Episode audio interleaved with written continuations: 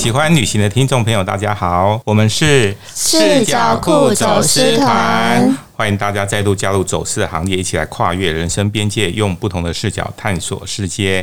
来介绍一下我们今天的团员，我是喜欢欧洲漫游的 Daniel， 我是喜欢亲子自助旅行的 Grace， 我是喜欢环岛旅行的明杰。那我们今天要聊什么话题呢？我不晓得我们的听众朋友啊，记不记得我们第一集的那个节目是录什么？背包客栈。 对，我们第一集就是录这个青年旅社背包客栈，因为我们讲过说青年旅社就是一个很有温度的一个算是旅人的交流站嘛，对。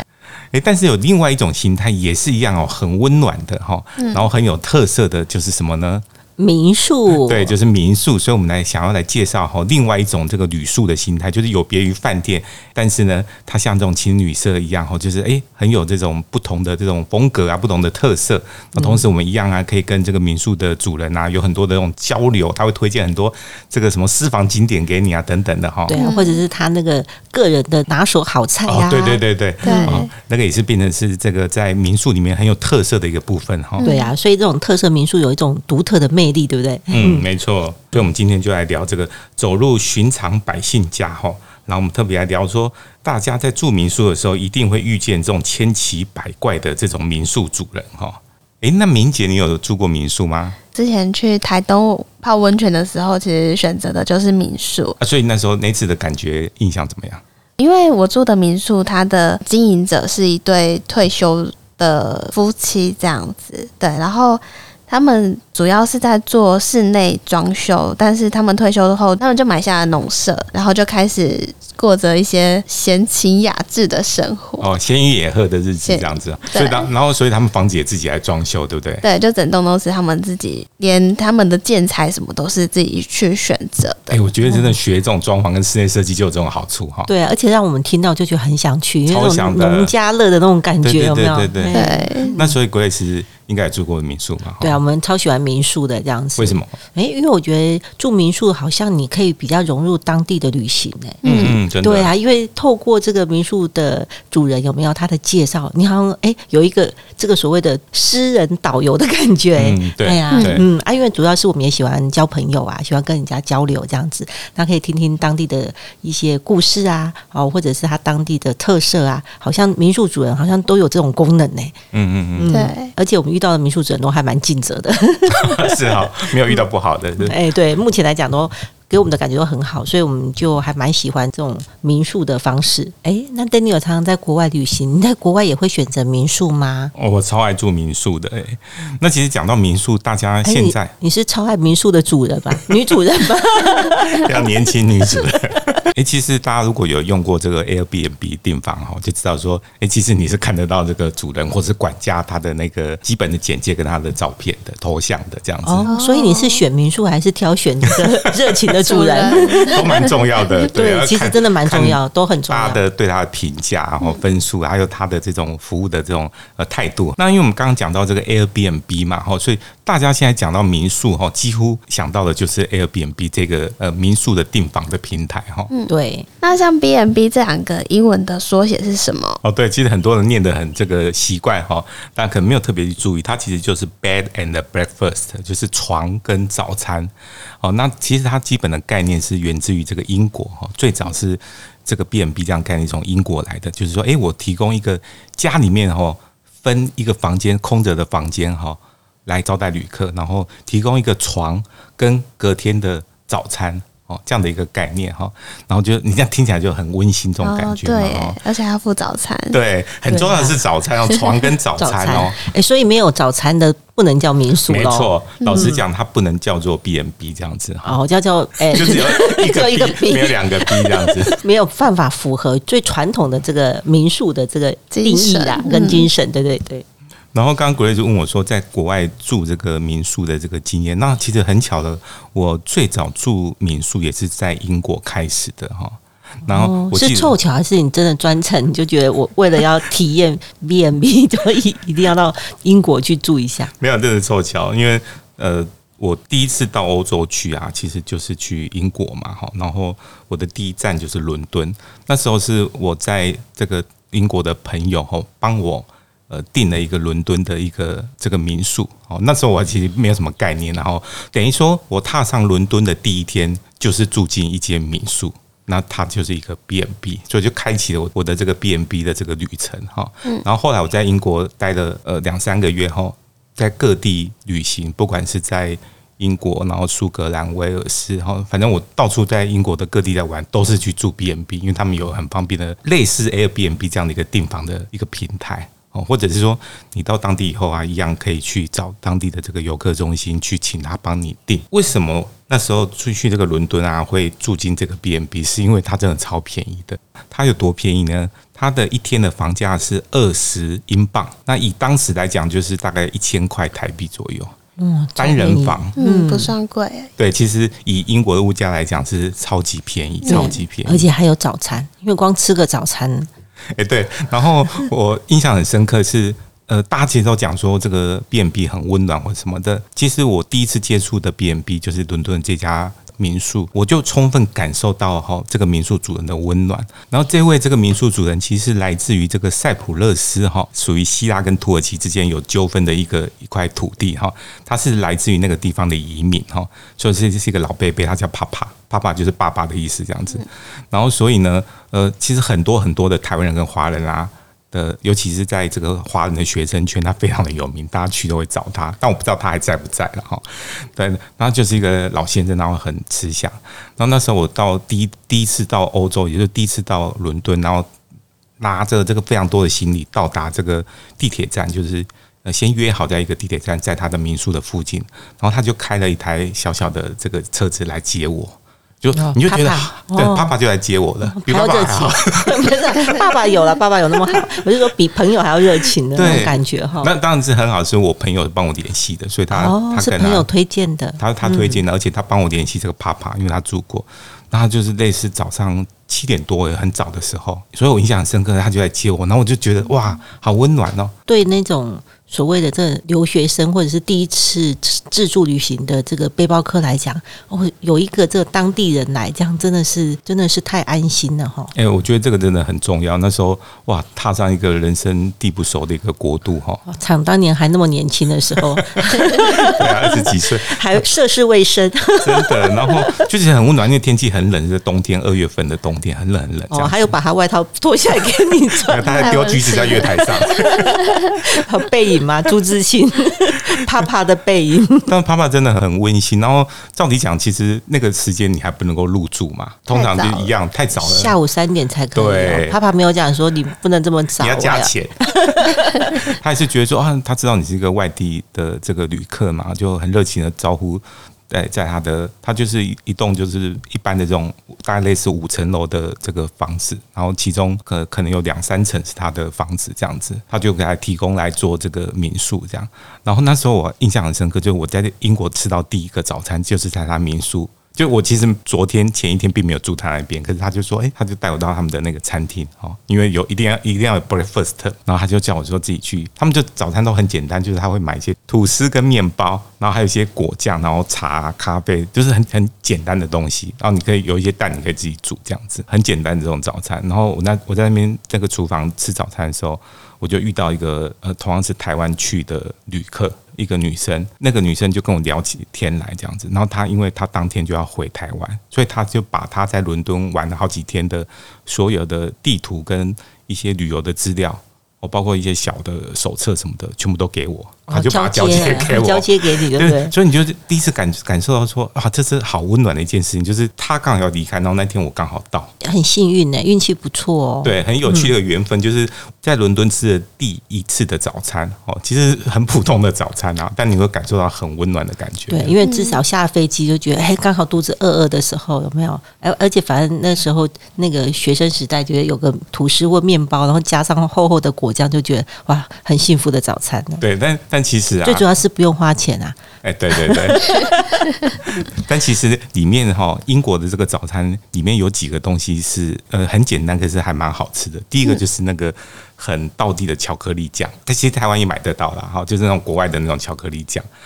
然后你就把它涂在上面，哎、欸，就觉得很棒。然后另外第二个，你可以涂很厚嘛？哎、欸，对对对，如果外面买可能只有0.3公分，你可以把它涂到0.5公分。然后像我们那个在英国的那个留学的朋友啊，他们就是还会吃完早餐啊，还会打包一些哈、哦，当做那天的午餐。就是假设我们要一起出去玩的时候，哦，他可以外带哎、欸，他其实不会管你，因为你在厨房自己取用啊。嗯、对啊，那个爸爸真的人很好哎、欸，爸爸人真的很好。然后唯一我印象很深刻是，唯一啊，他有面露不耐的情况，然后是一个很好玩的，就是其实是跟这种文化的习惯有关的一件事情，就是英国或者欧洲啊，他们的那个浴室哈，都是属于没有干湿分离的。然后其实你很痛，就是他们没办法，他们会受不了浴室上面浴室的地板是湿的这个状况。但是可是你很好玩，是你在那边冲澡的时候，其实你很难让这个地板不会湿掉，这样子。对啊，那怎么办？然后我记得好像第3天的时候，他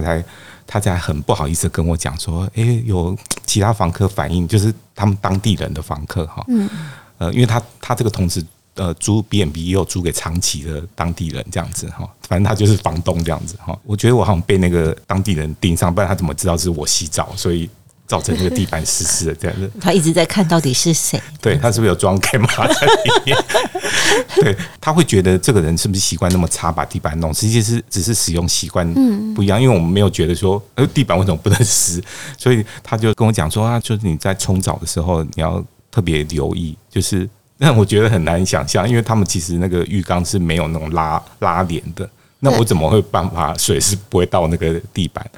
对，但后来我就知道说哦，唯一的方法就是我洗完澡的时候再把它擦干，所以擦完干以后，我觉得我又可以需要再洗澡一次，因为你好不容易洗干净了，还在那边蹲在那边把那个地板擦干净。因为我们习惯就是要这样子冲嘛，才叫做洗澡啊。所以后来我洗澡就蹲在那个浴室下面，怕那个水溅到外面去，所以这个是很好玩。就是还是他们都泡澡吧？那个公用的浴池，我是不是很敢泡啊？对啊，而且其实泡澡以前不是也是要冲嘛？对，其实好像很难，我其实很难讲。但是其实你会注意到，他们像国外的这种宿舍，照理讲它必须要有拉链，而且你拉链一定要放在浴缸的里面，它的水才不会到，要不然它会顺着那个水势还是会流到外面来哈。但这个是很好玩，是这个之后有一次我去德国住民宿，同样发生这样的情况，一样是被那个当地人的房客干掉，说你这个来住个几天的这个旅客啊，就把地板弄湿湿。后来我就发现说，哦，原来他们很在意这件事情，因为有一个关键是西方人他是不穿拖鞋的，所以他在室内的空间，他一定都是打赤脚为主，所以他如果进那个浴室，他发现是湿的时候，他会觉得很不舒服。哦，对，所以这个是我后来自己观察到，但是像亚洲人是很喜欢穿拖鞋，不管多干净或多脏，我都会穿拖鞋。所以我进浴室有没有水倒是没有那么大的影响，而且我就觉得浴室本来就应该，如果有人洗完澡一定是湿湿的嘛，真的是文化习惯的不一样。然后但是遇到这种东西，我们当然就是要入境随俗嘛，所以那个我就很不好意思跟那个爸爸讲说啊，真的不好意思，所以后来我洗澡就真的非常小心，或者干脆不要洗啊，用擦澡的好了，就是冬天应该没关系，应该没关系，因为怕那个地板弄脏，我就被人家干掉，就觉得说我不能丢。就讲说不能丢台湾人的脸，他下次跟你讲说，哎，那个房客要来洗澡哦，因为他发出味道。对，有点两难的，有点困扰的事情。然后不过当然就是入境随俗啦，然后这去适应他们的这种习惯就好。这样，那我们稍后回来再带大家到欧洲其他的这个国家的民宿来看看我们到底遇过什么样的热情啊，或者是这个有点惊吓的这个民宿主人哦。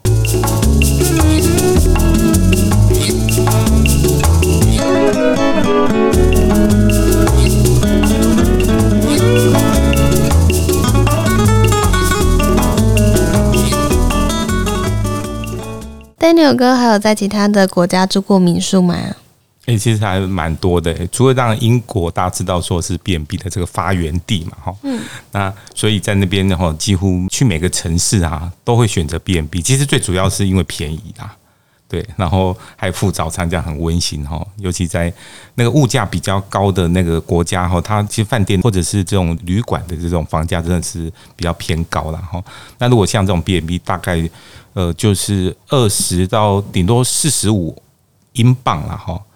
大概就是这个范围，就是1000到2000多台币这样的范围，那就会有不管是单人房或者双人房，但通常他们蛮多是雅房的，因为你想看家里面不会每个房间都有这个浴室嘛，所以它是共用浴室的，但是房间里面其实就还蛮舒适，再加上说有这个一些餐厅啊、一些客厅啊这种公共的空间，住起来其实就蛮舒服的这样子。后来到不同的国家，我真的也去住了，去体验了蛮多的不同的这种民宿哈。那其中我觉得还蛮有趣的是，通常我们如果在网络上自己去搜寻那个城市的民宿哈，去订房的时候，也就是说你不是透过像 Airbnb 订房的这种网站去订房的时候，然后还蛮常会遇到2种人哈，去在这些不同的城市在开民宿，一种是华人哦，然后里面也包括很多是台湾人哈。那因为你那个语言是可以通的，所以你就觉得看到这种中文的界面就很习惯，就去跟他订这样的。另外一种很多的城市开民宿的是韩国人，尤其是南韩的人这样子。哦，是哦，对，就是蛮有趣的现象，蛮常遇到这2种类型的。后来我在很多地方啊，其实我包括像在这个奥地利的维也纳，或者意大利的米兰啊，还有像在瑞士的好几个城市哦，我都入住了这个台湾人的民宿哦。大部分当然，其实很多的民宿主人都还蛮热情的。像我有印象中，我有遇过几个还蛮有趣的，就是我去住这个维也纳的民宿的时候，遇到一个台湾的一个女生，一个妇女哈，她移民到这个维也纳去这样子哈，就是他们就住在一个还蛮漂亮的一个公寓里面哈。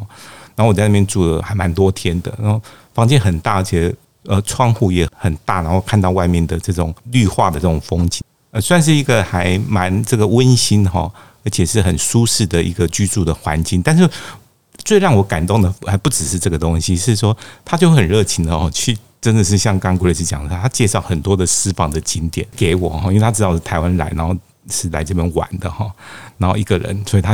他跟他包括他女儿哈，因为他女儿是年轻人，所以他会更知道说可能来这边旅行是想要去什么地方这样。老一辈人他就会推荐是一些比较大家都知道的一些景点，传统的景点啊。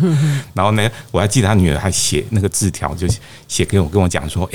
这个哪一个广场的边边有一家冰淇淋超好吃的。然后我就觉得很喜欢这种推荐这样子。他女儿也会讲台湾话，会讲哦，对。然后他在那边念书，好像还在念。类似不知道是高中还是，我记得年纪还不大这样子，年纪还很轻这样子，对，就很像到朋友家里去住的那种感觉，有没有？然后他就跟我说啊，比如说我跟他讲说我要到郊区的某某地方哈去看这个类似温泉或什么的，他就跟我讲说那边有一家什么餐馆哈，很便宜哦，CP 值很高什么的，他就会推荐这种很在地的景点。然后当他有跟我讲说，那如果你要去看一些什么自然的风光哈，可以去看什么什么，有一个盐矿在这个郊区的哪里，或者说你如果要去听音乐会哦，你通常来维也纳就一定会去听音乐会的话，你可以到哪边的买票比较容易买到这种半价的票等等的，就很多这种很私房、很口袋的名单的这种推荐、这种资讯，超赞的耶！对，然后他每天还会那个，然后我后来都会觉得有点压力，因为他给我推荐那个，他列出这个。太多了，他隔晚上我回到这个民宿，他还问我说今天去了哪些地方，去玩的怎么样？一个交作业的概念，对，交作业。这个啊，让你算一算这样多少钱？让你猜这个如果在台湾要多少钱？这个是不是就真的很好吃？那冰淇淋吃什么口味？就有点压力，所以我好像觉得我不去做这些东西，好像就有点对不起他这样子。好像他有期待你代替他去玩一样。对，真的很好玩。后来第一天、第二天、第三天。到第3天就有一点点压力，就是有时候我只是要很随性的去晃一晃而已，所以我没有要照这个。没有啊，你就帮他写一张假条，今天请假，请他批准说我好，我今天可以。后来我第3天就特别很晚才回去，就没有跟他聊到天，因为他们在那个国外一定都会自己想要做一些家乡菜嘛，对。然后他就想说，他就知道说我可能到那边出差。再加上旅行，可能已经类似第2个礼拜什么的，然后他会从他冰箱拿出那个泡菜给我吃，那是我人生第一次吃泡菜。哇！因为我并不喜欢吃泡菜。他是可以吃台式泡菜，是不是？对。然后他夹了一小盘给我吃，那我不好意思跟他讲说我不吃泡菜，他就很人家那么热情拿出来，他就用很期待的眼神看着你。对，他想说你一定很想念那个台式的泡菜、啊。泡菜对啊，你没有跟他讲说啊没有臭豆腐。对，我就比较想吃臭豆腐。其实我吃臭豆腐不配泡菜的。后来我就硬着头皮还是吃了一些这样子，他一直问我好不好吃，我实在是不让他跟他讲我从来不吃泡菜这样子。非常的深恶痛绝。所以但是这种说真的就是民宿的主人就是这样，就是这样很热情，尤其是台湾人遇到台湾人，老乡遇老乡，两眼泪汪汪。哎，这多老的话我们还讲出来、啊、剪掉。然后另外有一次啊，我就记得我到这个米兰的这个机场附近，因为我隔天的一大早要在那边搭飞机回这个西班牙，所以我就在这个机场附近订了一个台湾人的这个民宿。我就记得它就是一个大楼里面的一个房间，装潢的还蛮现代感的，但是我印象也是很深刻的是这个民宿主人也是一个妇女啦，反正她也是移民到这个米兰去这样子，然后她因为嫁到这个意大利去，那她的这个老公在这个家乡的这种乡村里面的农场会去工作，那所以他自己住在这个米兰这个城市里面，他有自己的工作，然后所以他也把自己的房子的这个房间分享出来做这个民宿。我就记得我遇到他的时候，因为他跟我讲说，哎，这个他的民宿有点难找，因为在大楼的大厦里面，平常也没有开放，所以一定要他自己下来这个迎接客人这样。然后我就觉得他好像是我的老朋友一样，因为他一遇到我啊，因为那时候类似晚上7、8点钟，然后他就带我去意大利餐厅吃饭。然后在那边聊天聊很多这样子，然后就好像是自己的朋友一样。他看你吃还是他跟你一起吃？他跟我一起吃哎、欸，然后还叫个那个啤酒啊什么这样。其实我那天在意大利的五渔村玩到那个下午，然后才坐火车到这个米兰。其实已经玩得很累了，但我看他这么热情，我就是觉得说，因为他好像觉得是要尽一下这个地主之谊嘛。哎呀，好不容易遇到台湾旅客，但因为他也是台湾人这样子，对，他是嫁到那边去的。然后其实真的就好热情。然后我觉得最有趣，后来聊到一个话题啊，他竟然问我说要不要买他那个房子。问你要不要经营民宿？他真的问我，他就聊聊，他说、哦、你这么常在国外出差哦，因为他就说觉得以投资的眼光来讲哈，哎这边因为他那边是在米兰的机场，离机场非常近，就是坐公车大概2、3站就可以到的一个现代化的一个大楼。然后你知道那个房子多少钱吗？不晓得，其实非常便宜耶。你那时候应该把它买下来才对。对，我其实一度有心动耶。那个房子类似是没有很大，大概是20-30平，但是我记得房价只要600-700万台币。哦，一个公寓就对了，是超便宜的。对啊，意大利的房，而且是它是米兰在大城市哦，当然它不是在市区，它是在郊区靠机场的地方，其实很便宜。我后来回到台湾啊，老实讲我自己没有太心动，可是我还跟了很多朋友比较有钱的朋友问他要不要买、欸，他还跟我讲说：“哎、欸，你回到台湾哦，哎、欸，看看有没有人要买，就是投资的这种心态。哎、欸，我可以帮他管理哦，因为他在意大利嘛，因为他想要回到刚刚讲到她老公是在那个乡下，在意大利北翼的一个乡下哈、哦，类似托斯卡尼的某一个小镇的那种农场，因为他们自己有房子，很大很大的，他秀照片给我看，所以他其实是并不缺。”房子也不缺钱啊，然后他就会觉得说，哎、欸，他可以退休，因为他在那边是斜杠那个民宿主人就对，因为他在这个米兰市区这边，他是当那个翻译，他是帮那个警察局或者法院，如果有遇到华人需要翻译的，他们就会付费请他来帮忙做这个中文跟意大利文的翻译，他是做这样工作哈，那但是他就觉得说啊，他其实是可以退休去他。老公的这个老家的农场里面，好吧，也回去帮忙这样子，所以他会觉得说他留这个房子也没有用哦。那所以我还真的回到台湾，还问了几个朋友说有没有兴趣，因为我真的觉得好便宜哦。我是不太知道意大利的房价，可是用台湾的房价去比，会觉得说啊，这个大城市，这是世界都会级的这种大城市，竟然房价这么便宜哦。他还跟我讲说，你这个就是像可以租给我们这种常在欧洲。出差啊，或者旅行的这些，作为这种民宿来使用，其实是可以很容易就回本了这样子。嗯，然后反正就是很好玩的经验是，竟然跟民宿主人聊到说，他问我要不要买他们的那个房子，真的是在很多很多的这个台湾人啊经营的这个民宿哈，都可以充分来感受到这样的这个温暖。